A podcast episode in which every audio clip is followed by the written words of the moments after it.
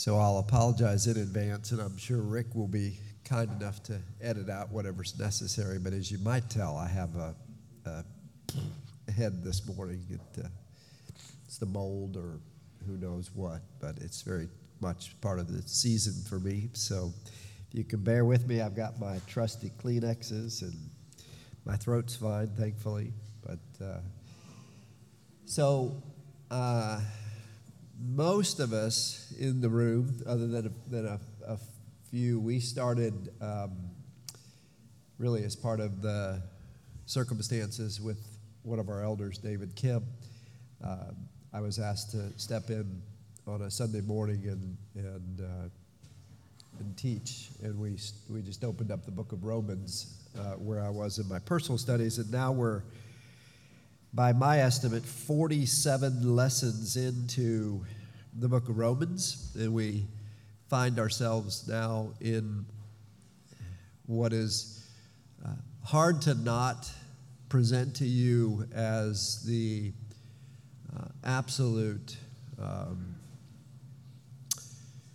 uh, diamond of, of Paul's magnum opus of the book of Romans. Um, and I think you'll see as we kind of just begin to kind of ease our way back into this book of Romans um, just how important this section of Scripture is and how it is a concentrated form of what Paul then unpacks all the way throughout this book, as we'll, we'll continue to see. Um, I want to just thank Jeff and Nathan for, for uh, their their time in the teaching pulpit. And uh, um, I thought it would be good before we prayed. It struck me this morning as I've marinated in this text that we'll get to this morning. Um, Paul starts Romans 3:21 after this rather intense dissection of the utter sinfulness of humanity and it's exhaustive and it leaves, as we've discussed, no room for anybody to, to, to try to come to Christ outside of an utter realization of their own condemnation before a holy God. And that's, that's Paul's purpose of this first section. And as we've shared together, and I hope each of you have grown as I have, um, just how important that is for us to understand when we evangelize and we look at the world we live in. But even more so when we look at the church that's all around us, frankly, the professing church. But Paul starts this passage in Romans 3:21 with but now. And I just I would encourage you with this section of Scripture to read it carefully. Every little word um, is so important, as we will see. But he starts with, but now, after he's taken us through this utter condemnation that we'll talk about this morning. And it just kind of hit me like, well, what does he mean by but now? Right? Because he's talking about the, the generational reality of humanity the big sweep of humanity. And he says, but now. Okay. I thought this passage might help us think a little more about that and be encouraged and point our hearts to this season that we're in, where so much in the name of God and in the name of Christ and in the name of Christmas uh, uh, is frankly uh, adulterated in so many ways. This is the but now. John 1 1 says, In the beginning was the Word, the Logos. And the Word was with God. And the Word was God, the Logos. He, now we get personal, he was in the beginning with God.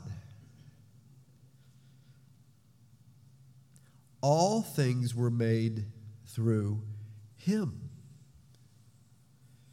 and without him was not anything made that was made. Kind of a odd phrase, isn't it? John's just making sure you don't have any room to think that anything that has been made was not made by our Lord Jesus Christ. As they, the writers of the New Testament, moved by the Holy Spirit, begin to reflect on this, but now it's time. But now is kairos. Kairos is a measure of not chronological time, but it's the moment. It's the moment. This is the moment which God, through this Logos, we're told in verse 4 in him was what? Life. You start to see the magnitude of this classic Johannine passage where he packs, like Paul, so much into such few words, which is, I thought this morning, how enviable that is from someone who often uses far too many words than is necessary. But then I thought, you know, John was a lot like that too, wasn't he? Hey, could you, could you, could you get the big seats for me and my brother? I'm sure there were times where he would love to have just shut his mouth and not reflect on what he had said and done in his walk with the Lord. But here we see, in him was life, and the life was the light of men. Not just some men. And let me, let me say this if there is a true light that gives life, then it is this Jesus. The light shines in the darkness, and we can be so thankful for this passage, especially right now. And right now is no worse than it's ever been. It just happens to be what it's always been at a time when we're living in it. You, right? It's not like this is any worse. This is the worst. This is the bad, right? This is just what it's always been. We just happen to be able to read this and realize we're living in it right now. John was living in it right now. And he says these wonderful words. And the darkness has not overcome it. Period. you with me? You know how important that is to all of us? It should just be a treasure to know. So let me pray for us this morning. Father, we just come before you and are so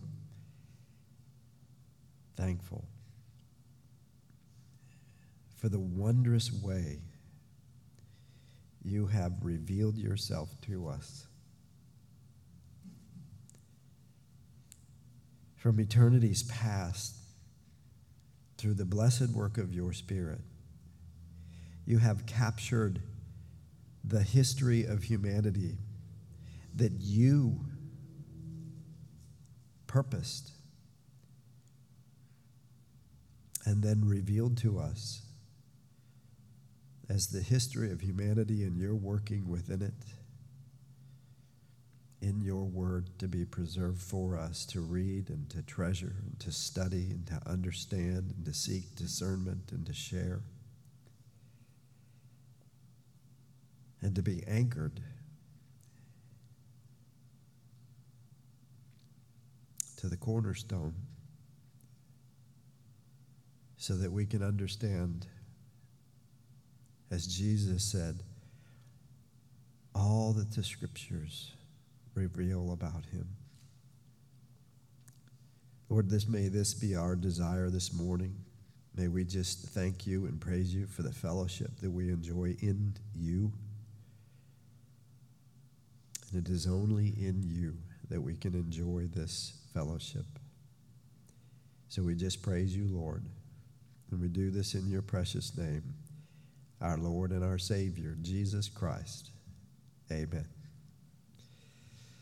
So, um, I, want to just kind of ease us back in, but but kind of draw out some of the things that we've we've really studied carefully over the last um, you know 45 weeks. Um, I went back to the original lesson, and I had shared this w- with the group 47 you know lessons ago.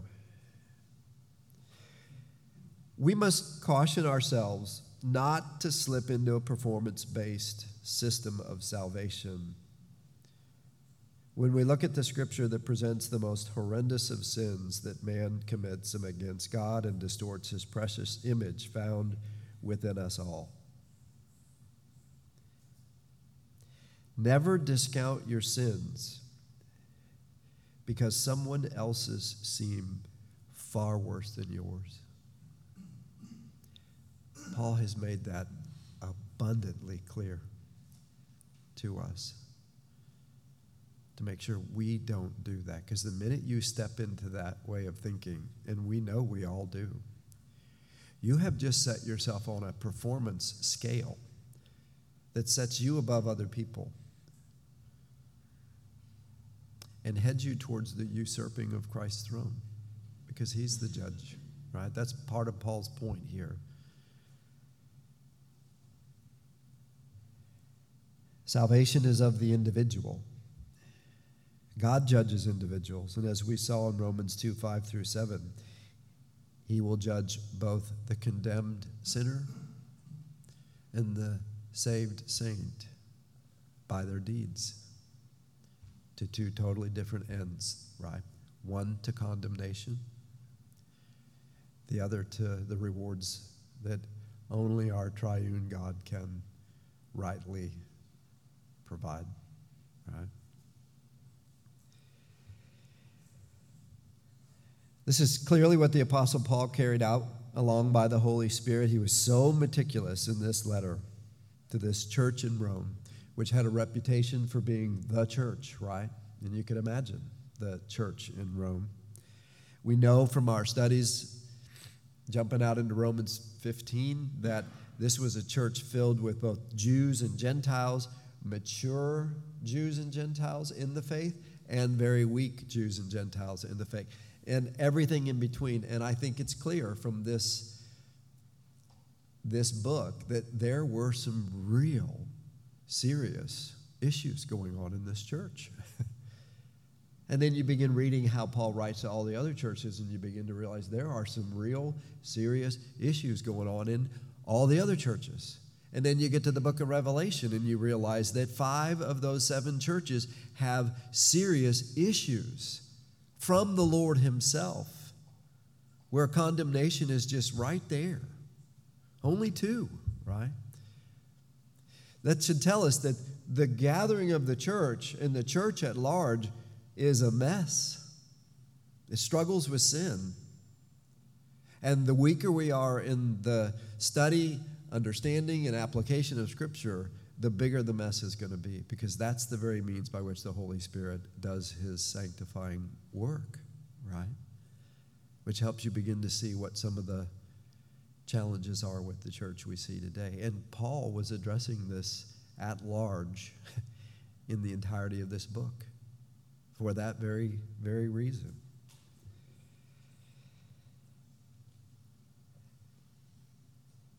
Paul wanted to make sure that there was absolutely no one who didn't understand the true condition of man apart from a saving relationship with Christ. He wanted to make it so clear and so thorough and so obvious that you either had to simply reject it, say nope, which he anticipates in this book, right? Meaning there were people within the church who were going to say, nope, that's not me, right? They would either have to reject it or they would just remain willfully ignorant of it. Right? We can get to the root of the issue all the way out in Romans 10. If you want to turn there, I'll read it. Romans 10 2 through 3. Where Paul says of his beloved Israel, and just look at this in light of the passage we're going to dive into in Romans 3:21. For I bear them witness that they have a zeal for God. And boy, how, how much that must have hit Paul in the heart as he thought about a man named Saul. Look at the zeal he had. He stoned Stephen, had Stephen stoned on behalf of his God. That's zeal, right? So he speaks of his beloved Israel, that they have a zeal for God, but not according to knowledge. For being ignorant, and here it comes, of the righteousness of God and seeking to establish their own. So those two go hand in hand, don't they? If you don't understand the righteousness of God, if you don't see the holiness of God, you will begin to see yourself in a light that you should never see yourself in. That's just the way that scale works. When you steal from the glory of God, when I steal from the glory of God in order to elevate myself, I am in very, very dangerous territory. Right? And I say that because you don't have to look far to see. This is very much the theme at the heart of so much of the man centered church today. Is it not? The exaltation of man. When Paul goes to painful lengths to make sure that you could never think that way Never. And be biblical, right? And seeking to establish their own, here comes the consequence. They did not submit to God's righteousness. And it should immediately make you think about a number of verses in this book. But Romans 128 is one of them. It just says they did not see fit to acknowledge God.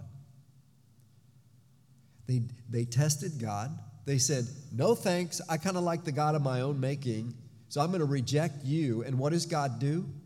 He gives them a debased mind that cannot think, pay attention, rightly about God. God's consequence is to give them exactly what they want which unfolds in the Bible over and over and over again. So, you know, the old timey preachers would rightly say, You better be careful about you want tos, right? Because it's deadly, right? That's the sin lying right at the door. Cain being counseled by God Himself and his want tos took him all the way to killing his brother under the counsel of God, right?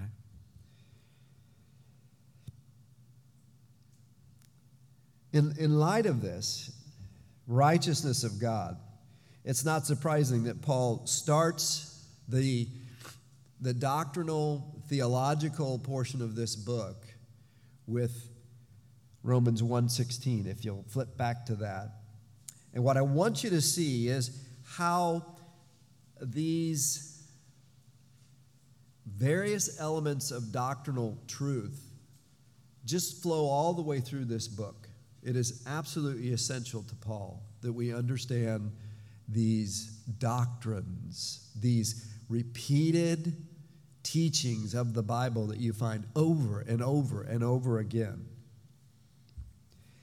Paul opens up in Romans 1:16 after his salutation. He says, "For I am not ashamed of the gospel.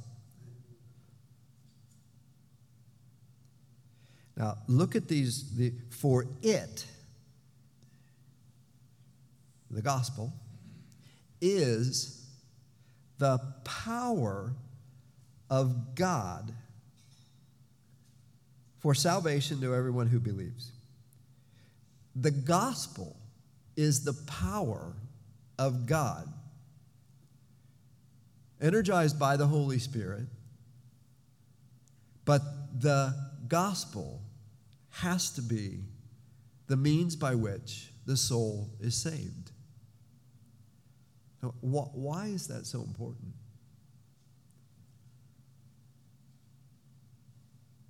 What do we think the gospel is today? What is the gospel? How do you present the gospel? Right? For some, it's just get yourself stirred up, get down here and get on your knee and say a prayer. Give your heart to Jesus, and you are good to go. And then you go live happily ever after, right? Is that the gospel? Is that what Paul starts with this book, right?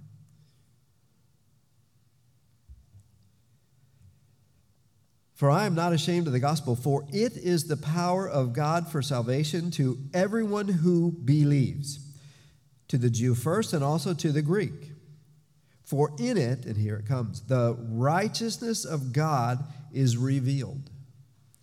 And you can't read this book of Romans without rightly saying, What is this righteousness of God? Because that is at the heart of what Paul hangs all the rest of these doctrinal truths on is the righteousness of God. And boy, does he unpack it. For in it, the righteousness of God is revealed from faith, for faith, as it is written, we know all the way back, the righteous shall live by faith, the continuity between the Old Testament and the New Testament means of salvation. It has always been through faith. A righteousness that comes through faith. Now, as you study Romans 1 18 through 320, how in the world do we muster up enough righteousness through our faith to be saved in the righteousness of God. You see the conundrum? But I'm telling you guys know if you are conversing with an awful lot of people who profess to be believers in Jesus Christ and you get down to this kind of question, many of them will not have a clue how to answer this question. If you have a Jehovah Witness come up to your doorstep, you ask them, from where does your righteousness come from? And they will flounder. Because their righteousness before a holy God comes from their works. The Roman Catholic, anybody who is not truly saved and religious, is in a works based system. And Paul is just making sure that we, as disciples, and as evangelists are utterly clear that this is where we have to begin. And we were exhaustive in this, in this study, I, I know, but it just is so important. For in it the righteousness of God is revealed from faith for faith, as it is written, the righteous shall live by faith. I found it interesting as we moved to Romans 321 that this is one of the first mentions of the central themes in our text, the, this righteousness of God. And I, I thought about John 1.13 and Romans 3.21. And what you realize is this is a righteousness that comes, let's move to the negative of John 1.13 not from blood. What's that mean?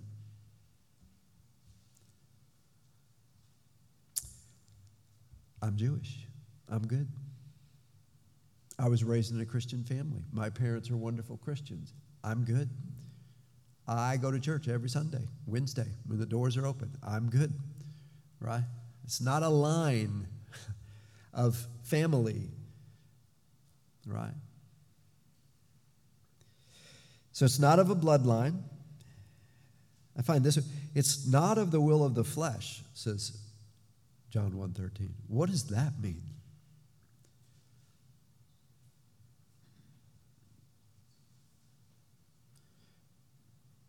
Paul's making absolutely sure. John is making absolutely sure that your salvation is not based on your ability to stir up your own flesh to the right choice. That's this what this passage just slams the door. Not of your bloodline, not of the will of your flesh. And then John goes on to say, not from the will of man, meaning it's not some preacher that stirred you up. It's not some song. It's not some experience that stirred you up. Salvation doesn't come from any of those things, is John's whole point there. Paul would add to that, as John so rightly does in so many places, nor from keeping the law, nor from your good works, right? Just eviscerates every single human effort to come to Christ, right? And then the words we know all so well, but of God. Amazing, isn't it? Three little words give the answer for this eternally important truth, but of God. Now, you, you would begin to wonder why is this so important as we work our way to Romans 3:21. I want to just revisit what we are really facing and what the proper biblical response is. Delivered with a heart bathed in prayer to be able to show the love with which they first loved us. Right? And I, I don't know, I know some of your testimonies, but I know when the Lord saved me, it's because I was immersed in Romans 1 18 through 320. And it was by His grace that He just shut my mouth and said, You are guilty and without hope. As long as you are continuing to try to save yourself.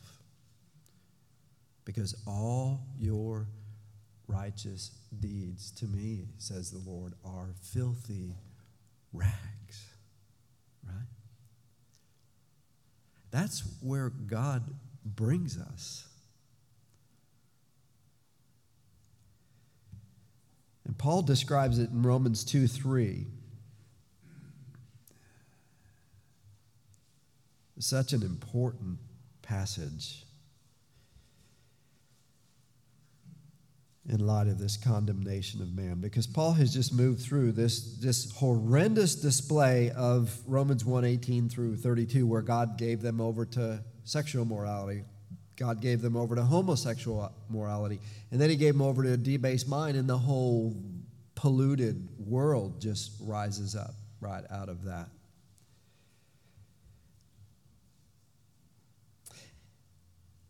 And almost as if he anticipates his audience, his hearers are saying, maybe what you all have said, as I know I have said at times in my heart, which is, boy, I am sure glad I'm not like them. There it is, right? That's the thought that pops into Paul's head as he makes this transition from the most vile, sinful, Gentile society to the religious society. And this is the religious society as he transitions from Romans 1 to Romans 2 with our chapter break, because this is one flow for Paul. He says, first of all, he starts in verse 1 and says, Who are you, O man? Who do you think you are? Right? I'm coming after you now, right? I, I gave you them, and now I know what you're thinking. I'm coming right after you, right? I don't mean, you know, you directly. Maybe at one point, right? I know me. Uh, maybe this is better, but but he says in verse 3 Do you suppose, O man, you who judge those who practice such things and yet do them yourself, that you will escape the judgment of God? So let's talk a little bit about this do them yourself. Is it likely that these Jewish hearers, these very mature Gentile hearers who were religious were living these vile lives that you see described in Romans 1? Is not hate murder? Is not a lustful eye sexual adultery? You see the continuum? And where everyone is, right, at some point in time? That's what he means here, right? You, you, you may think you're not like them, because you're way over here. But I guarantee you, you won't get through this day without being in the eyes of a holy God, just like them. Right? And by the way, we, with this stuff, will continue to struggle with these exact same things from the old man who's been crucified, as Jeff talked about, right? It's part of that war that starts with the Spirit of God in us. Because prior to that, we loved the darkness, we hated the light, right?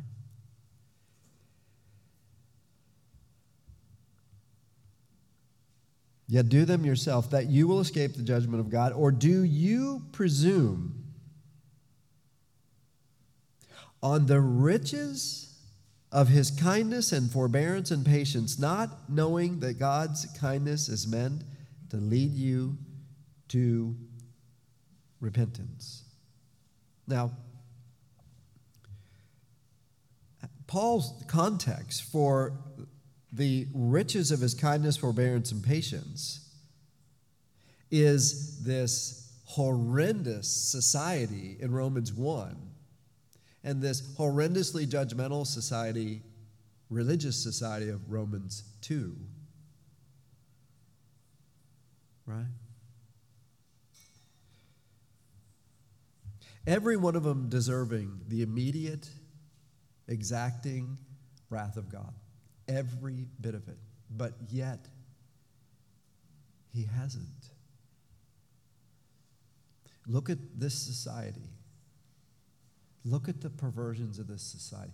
Look at the atrocities that are occurring. Look at the trafficking. Look at the murders. Is this in some strange way the kindness of God?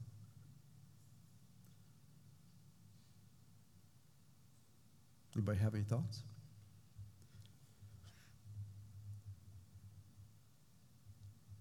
I know. That's a. I talked about this with a group of men, and one of them just he could not get that chicken bone out of his throat. Is all of this around us in some very unfathomable way the kindness of God? Yes. Or was that rhetorical? No, no, no, no. It wasn't. Someone else. Yeah, no. Why? It just makes, one, it makes me think about just the history of Israel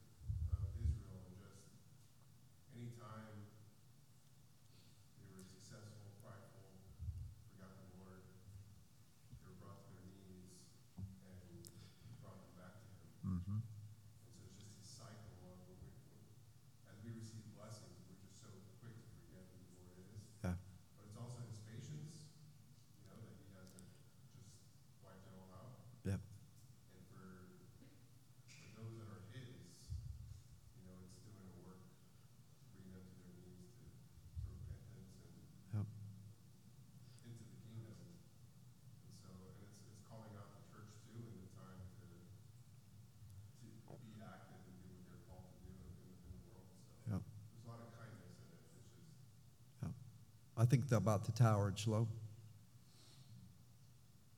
when Jesus was confronted. What about these people? What about those people that were slaughtered in their worship? What about those that the, the 18 that the tower fell on? What about them? As if they were worse sinners than others. That's, that was really the basis of the question, right? What was Jesus' response? You better seek the Lord while he may be found. You better repent of your sins right now. Because that should be, not could be, that should be you. That's the point. That tragedy is now between God and those who have perished for judgment.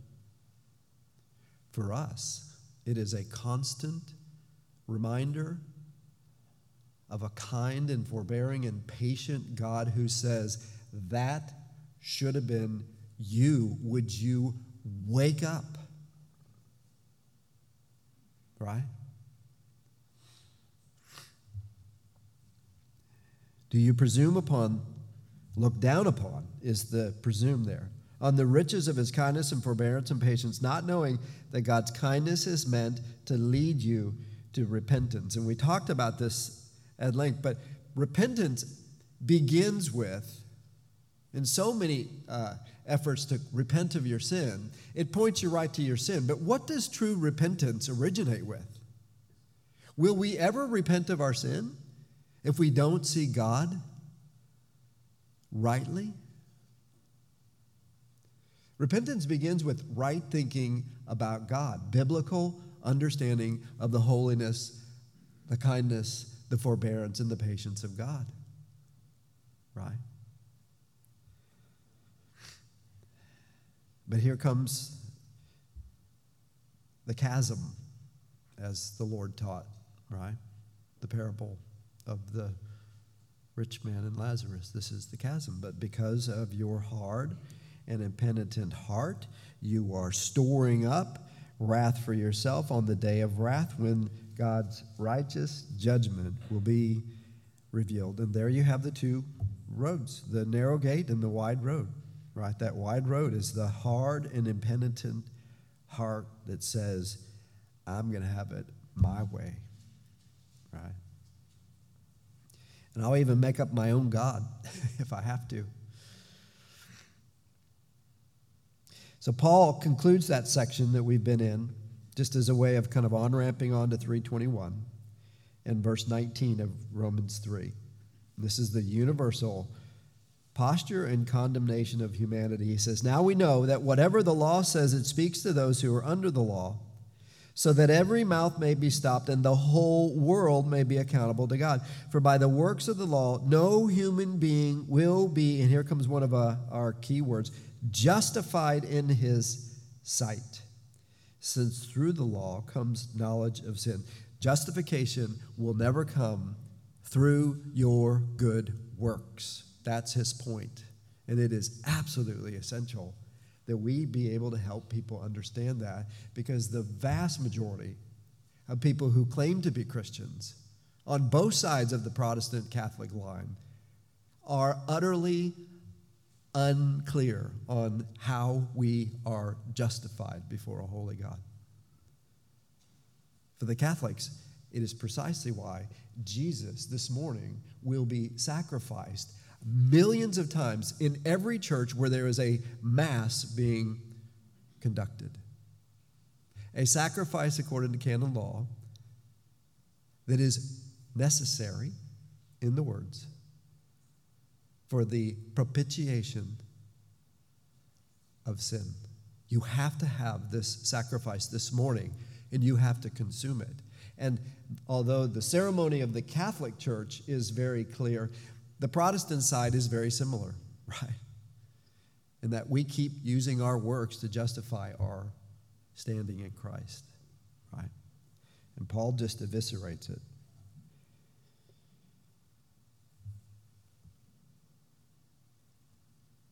So, let's go to Romans 3:21. With all of that in your mind, I just want to read from Romans 3:21 through 26, and it's going to be really hard for me to just read it because it is just such a magnificent passage of scripture. But now the righteousness of God has been manifested apart from the law. Although the law and the prophets bear witness to it, the righteousness of God through faith in Jesus Christ for all who believe. For there is no distinction, for all have sinned and fall short of the glory of God and are justified by his grace as a gift.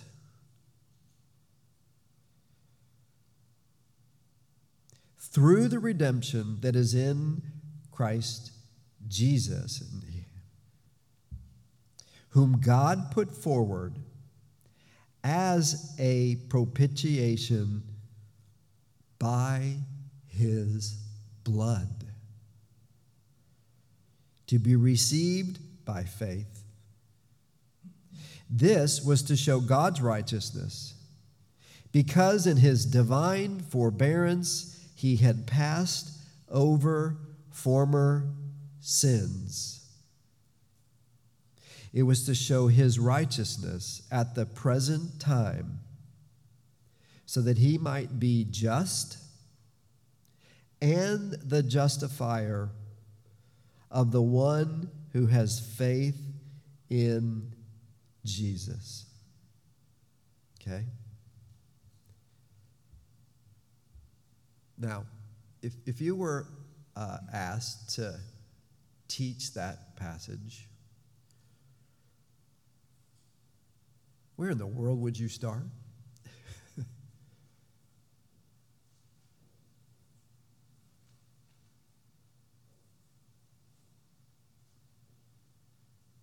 Where would you start? We're all brothers and sisters here. It's okay. Where would you start? Sorry? Yeah, Paul, yes, brings that into it. What else? Thank you. God's righteousness. Apart from the law, God's righteousness. Where else?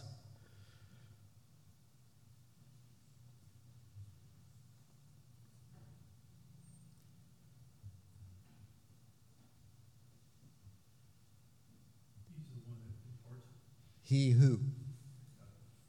Yeah. Yes. Begin to see the problem, the challenge. Every one of these is yes. And there's so much more. I enjoyed so much this time to read the old timey saints. And as I read them, there are at least 11 key central doctrines that are packed in these six verses, which we're going to start to unpack, right? The first one is but now. This kairos of God's redemptive plan, this moment of God's redemptive plan. How does that work, right? There's one apart from the law. The means by which God does not rescue us, right? The righteousness of God, we touched on, through faith in Jesus Christ for all who believe. This, this exclusive atonement that is only through Christ and Christ's blood because the exclusivity of it is all who what? Believe. A genuine faith born of God, as we looked at in John 1 13, 14. So he narrows it right there. Being justified by his grace is a gift. So we have the doctrine of justification. Through the redemption that is in Christ Jesus. What is this redemption? That's the cross. Think how long that doctrine is in our Bibles, right? Whom God put forward as a propitiation. What in the world is that? How does that relate to me? By his blood. What was so important about the blood of Christ? And to ask that question, you have to ask what was so unique about this person of Christ? The man, Christ Jesus, who was wholly man and wholly God. How does that happen? And why is that so important?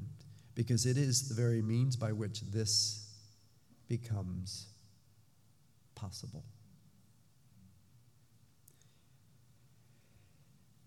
And then you have to show God's righteousness because in his divine forbearance, he passed over former sins. Now, what does that one mean?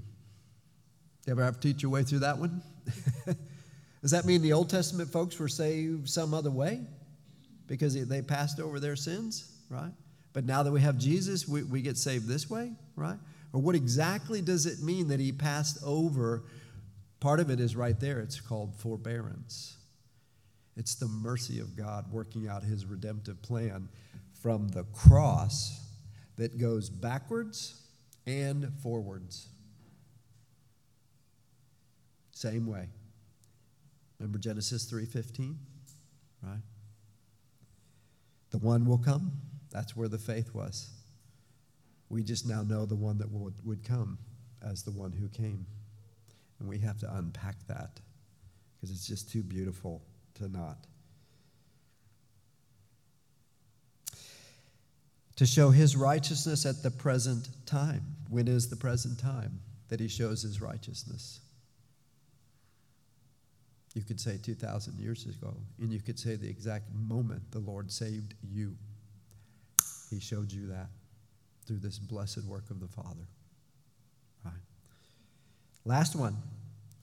So that he might be just and the justifier. What does that mean? Just and the justifier. Right? So we're going to unpack those. I don't know how long it's going to take. I hope you will bear with me. But I thought I would just read a couple passages and then we'll wind down just to give you an idea of how this just oozes through Paul's soul and of course, we know that it oozed through Paul's soul because it was stirred up in him and moved along by the Holy Spirit. So if it is evident it was absolutely oozing through Paul's soul, it is absolutely central to the blessed Holy Spirit that we all have in it. Look at Romans 5 and think about everything that we just talked about. I'm going to read verse 1 and 2, and then 6 and 8, and then I'm going to jump over to Ephesians, and then we're going to wrap it up. Romans 5 1 says, Therefore, since we have been justified by faith, we learn a little bit more about this justification by faith. We have peace with God through our Lord Jesus Christ. Through him also we have obtained access by faith into this grace in which we stand, and we rejoice in the hope of the glory of God. Paul's very personal, eternal, and perfectly timely for the individual there. Look at 6, verse 6. While we were still weak, James, right? At the right time, Christ died for the ungodly. So that at the very moment that the Holy Spirit was going to regenerate that individual, Christ's death on the cross became very real for that sinner. Right? So there was the moment of the cross 2,000 years ago. Then there was the moment that the Lord saved you and transferred you from the domain of darkness to the kingdom of God. And that was when the cross came alive for you. Right?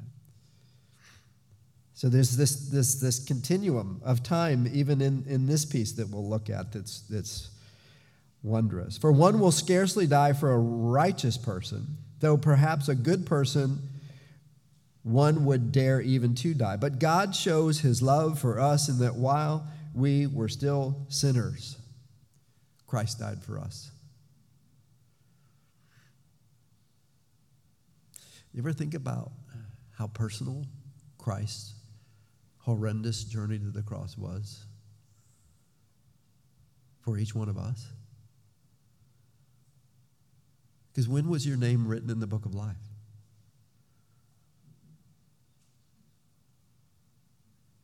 Did Christ know your name on the way to that cross? Absolutely. You see how personal that is? Kind of makes all the rest of it just kind of clear. And realize that Christ went to that cross to save me. Yes. Yeah. That, so that, that's why these doctrines that Paul packed into this section is so, because he's going to spend the next uh, 13 chapters unpacking them for us. Now, let me just read Ephesians 1 3 through 14, and we'll wrap up. But you'll see why we just had to read this. Just let your hearts be filled. Ephesians 1 3 through 14. Blessed be the God and Father of our Lord Jesus Christ, who has blessed us in Christ with every spiritual blessing in the heavenly places, even as he chose us in him before the foundation of the world, that we should be holy and blameless before him from before the foundation of the world. You can think of it this way God just let us go. And then he just snatched us right back to the cross, right? In love, he predestined us for adoption to himself as sons through Jesus Christ, according to the purpose of his will. And there's so key. To the praise of his glorious grace, with which he has blessed us in the beloved. In him we have redemption through the his blood. See how that ties back. The forgiveness of our trespasses, according to the riches of his grace, which he lavished upon us in all wisdom and insight, making known to us the mystery of his will. And there's much of what Paul is referring to. But now, God's going to show us the mystery of his will. It's his son on a cross. According to his purpose, which he set forth in Christ as a plan, here it comes, for the fullness of time to unite all things in him, things in heaven and things on earth, in him, in him who we have obtained an inheritance, having been predestined according to the purpose of him who works all things according to the counsel of his will so that we who were the first to hope in Christ might be to the praise of whose glory? His glory. In him, you also, when you heard the word of truth, and there's the centrality of the gospel for Paul, the gospel of your salvation, and believed in him, were sealed with the promised Holy Spirit, who is the guarantee of our inheritance until we acquire possession of it to the praise of his glory. And there's another one of those now and not quite yet. Or now and so much more, Miss Judy, that lies ahead. Right? So we're going to unpack this for the next, you know, 10 years maybe. Who knows? So thank you guys. You're welcome.